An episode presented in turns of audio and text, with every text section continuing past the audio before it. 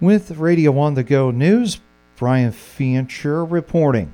Five Iowa counties are hiring an attorney to respond to development of a carbon capture pipeline. Navigators' proposed Heartland Greenway pipeline would run through 33 Iowa counties, covering about 800 miles. Delaware County Supervisor Shirley Helmrich says it makes sense to unite with Bremer, Butler, Emmet, and Floyd counties. It's going to be a more realistic, more responsible way of spending money through a collaborative effort just because we don't have to do all of our own work. Basically, they're doing the same work product for each one of us. And I think that's going to work well with us because we're counties of similar size and, and pipeline would potentially be looking at going through all of us. The boards have hired Timothy Whipple, a Des Moines attorney who specializes in work with government boards. His representation, you know, is to assist with this drafting of any future ordinances and whatever participation we might need in the utility board's hearings. The counties are filing what's called a petition to intervene.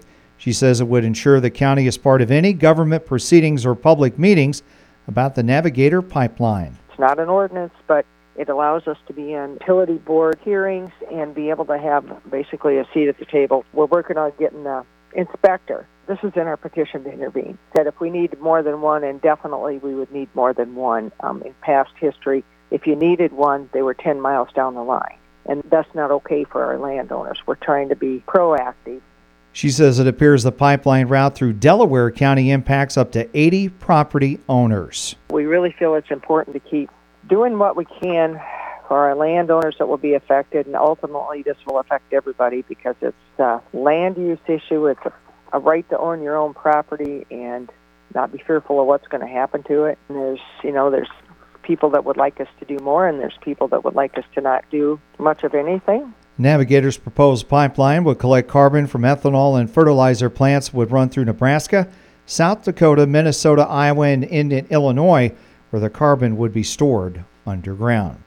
Monday, the Franklin County Board of Supervisors during the regular meeting will review fiscal year 2023 budget considerations. In other business, the Franklin supervisors will consider making an appointment to the Conservation Board due to a resignation and will consider a resolution amending the county vehicle use policy. The Franklin County Board of Supervisors regular meeting Monday 8:30 a.m. at the courthouse in Hampton. Then Monday at 1 p.m., the Franklin County Board of Supervisors will hold a special session and will hold a public hearing and the third reading on the county's proposed commercial wind energy conversion system ordinance the special session will be held at the Franklin County Law Enforcement Center.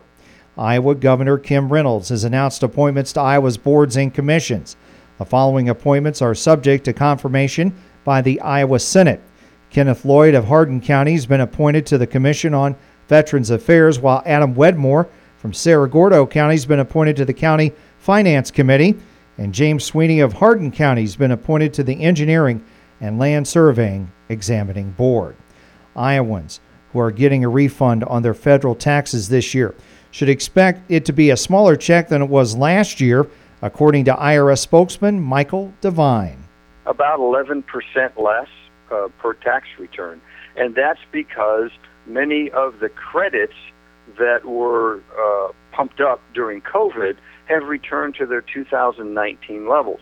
If you haven't already filed your returns, Devine urges Iowans to file electronically. E file, uh, it's the fastest and safest and absolutely the most accurate way to do your return because the software doesn't make an arithmetic mistake, it doesn't put the wrong number on the wrong line. Now, if you're due a refund this year, Devine says e filing is the fastest way to get what you're owed. When you e file your return and use direct deposit, so the money goes right into your bank account. You get your tax return processed faster. In most cases, Devine says you can expect a refund within 21 days and often even faster. The deadline to file your 2022 federal return is April 18th, while state returns are due May the 1st. And the Rowan City Council Monday will hold a public hearing on the city's proposed fiscal year 2024 budget. Will then consider adoption of said budget. The Rowan Council will consider mosquito control for this year. We'll also discuss a council vacancy. The Rowan City Council meets on Monday, 7 p.m. at the Community Center. For Radio on the Go News, Brian Fancher reporting.